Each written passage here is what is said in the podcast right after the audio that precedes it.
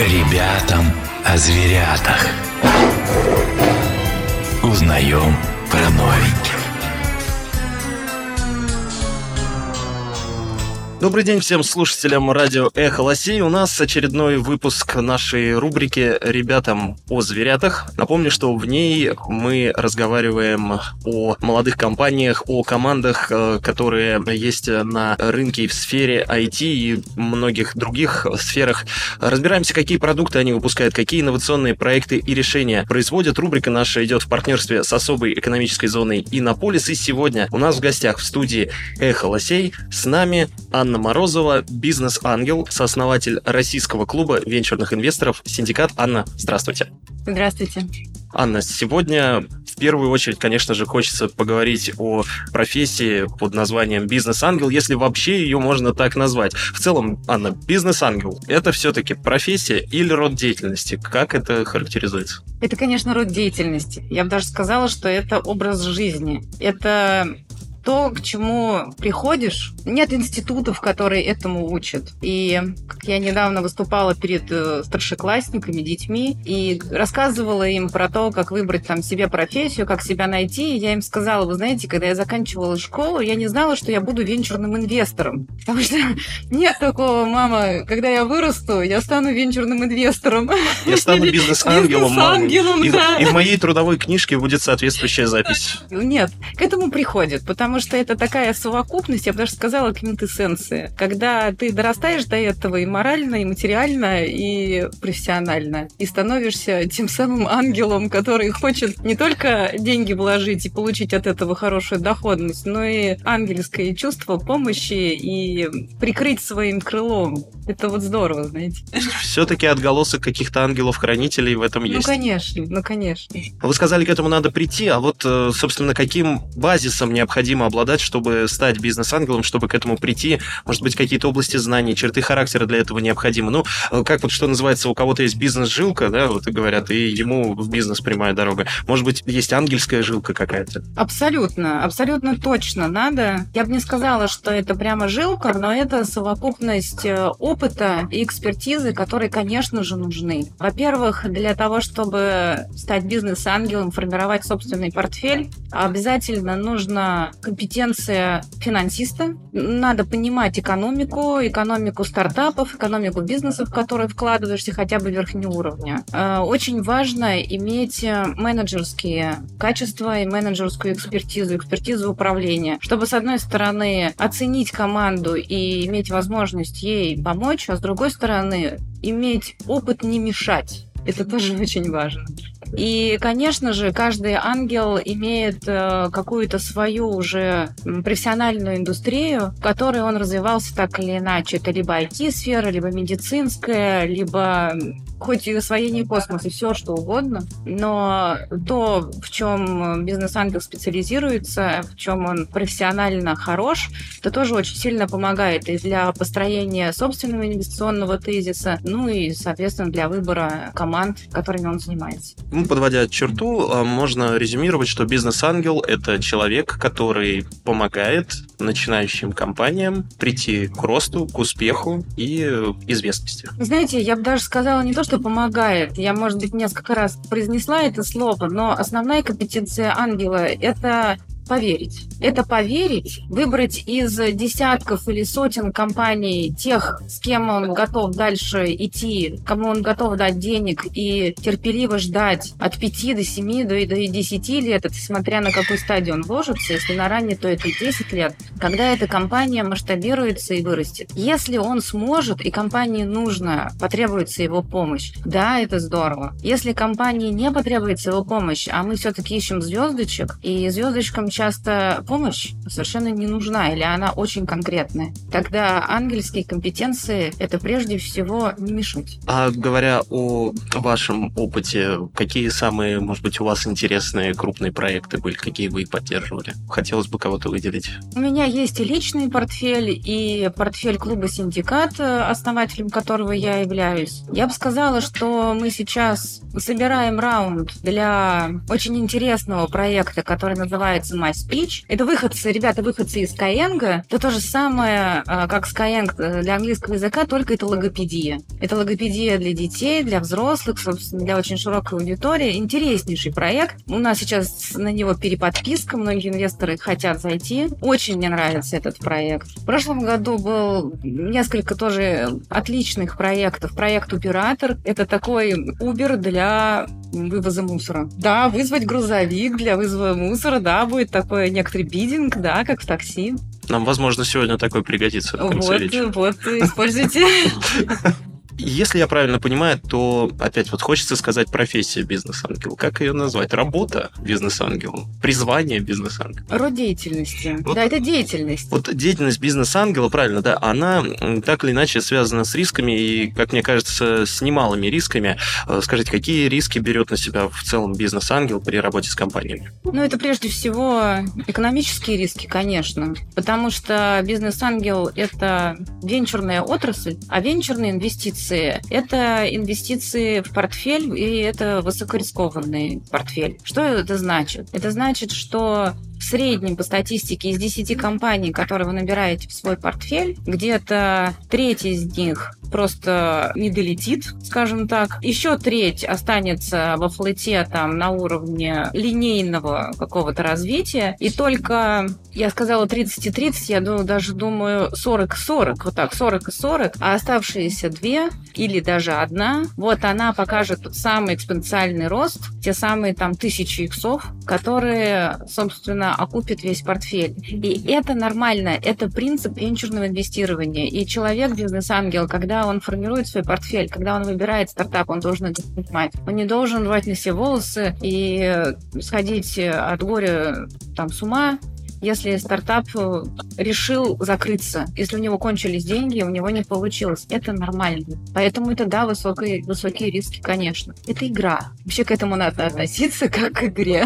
Вот сейчас логично вытекает вопрос, что у вас наверняка были проекты, связанные с рисками, и продолжают быть, и наверняка были, может быть, назовем прямым текстом, какие-то неудачи в вашей деятельности. Есть ли вот примеры, где риск э, был оправдан, но пришлось вот столкнуться с негативной частью деятельности? Ну, конечно, бизнес-ангельство и вообще венчур связан с риском, связан с ошибками, особенно для начинающих ангелов. Я бы так сказала, наверное, нет ни одного ангела, который не сделал ни одной ошибки. Но не ошибается не только тот, кто ничего не делает. наверное. Конечно, конечно, потому что это нормальный путь, и, знаете, это очень интересный путь для человека, потому что каждый бизнес-ангел – это уже состоявшаяся так или иначе личность, и когда она начинает, эта личность, новую деятельность в виде бизнес-ангельства, начинаешь с нуля. Кажется, что ты уже все знаешь, что ты очень опытный, но потом ты начинаешь жить заново, можно сказать, или, как бы сказать, у тебя появляется какой-то параллельный стрим жизни, в котором ты еще ничего не знаешь, и, конечно, ты набиваешь себе шишки. И именно поэтому вот клубы, которые мы организовали, которые, в принципе, существуют на рынке и на российском, и на международном, они призваны уберечь хотя бы частично от этих ошибок, потому что в клубах всегда можно как минимум посоветоваться с такими же, как ты, а как максимум, в общем-то, посмотреть, что делают опытные, и принять это к сведению. Если я правильно понимаю, клуб это объединение бизнеса. Объединение, абсолютно, это сообщество. Соответственно, и ваш венчурный клуб Ну, синдикат. то же самое. То же да. самое. Да, если говорить про свою самую м, большую ошибку, которую я сделала как начинающий бизнес-ангел, да и ее делают э, очень многие, нужно было вложиться маленькими чеками в как можно большее количество компаний. Я это знала. Как финансист я это понимала, но я этого не сделала. Из каких-то соображений какую-то компанию я влюбилась и дала им большой чек. Какую-то компанию я откровенно постеснялась дать небольшой чек, потому что все вроде давали много, и я много. И таким образом я плохо диверсифицировала свой личный портфель, а могла бы это сделать гораздо лучше. А потом я услышала, уже проинвестировав свой капитал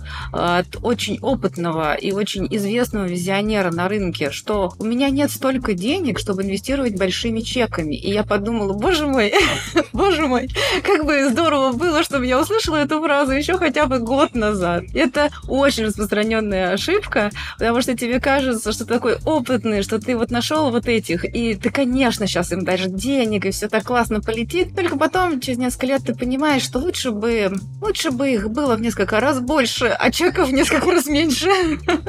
Вот это чисто такая, знаете, правда. Анна, вы упомянули про венчурный клуб, да, то есть про венчурный клуб «Синдикат» в том числе, что это объединение бизнес-ангелов. Скажите, как выстраивается работа внутри клуба? Каждый работает по отдельности или это совместные проекты какие-то? Что, как это происходит? Это синдикативные сделки, так называемые. Отсюда и название «Синдикат». Клан. Да. Мы вовсе не Коза Ностра, как может показаться из названия. Нет, это термин. Это абсолютно профессиональный термин, который говорит о том, что э, если у тебя, э, если ты там частный бизнес-ангел, и у тебя э, относительно небольшой капитал для инвестирования, и его правильно диверсифицировать и заходить как можно меньшими чеками, как можно большее количество сделок, соответственно, лучше это делать сообща в складчину. Вот чем занимается клуб. У нас больше 400 инвесторов сейчас, и идет pipeline сделок. Команда клуба отсматривает эти сделки экспертно, читает документацию, читает анализ. У нас есть внутренний инвесткомитет, э, и каждая сделка проходит этот инвесткомитет. Если комитет пройден, тогда мы показываем э, сделку у нас э, в клубе для наших инвесторов. Обязательным условием является наличие того самого синдикатора для сделки сделки, то есть lead инвестора, который не только провел анализ этой сделки, но и положил свои собственные деньги в эту сделку. Мы это называем skin in the game. Таким образом,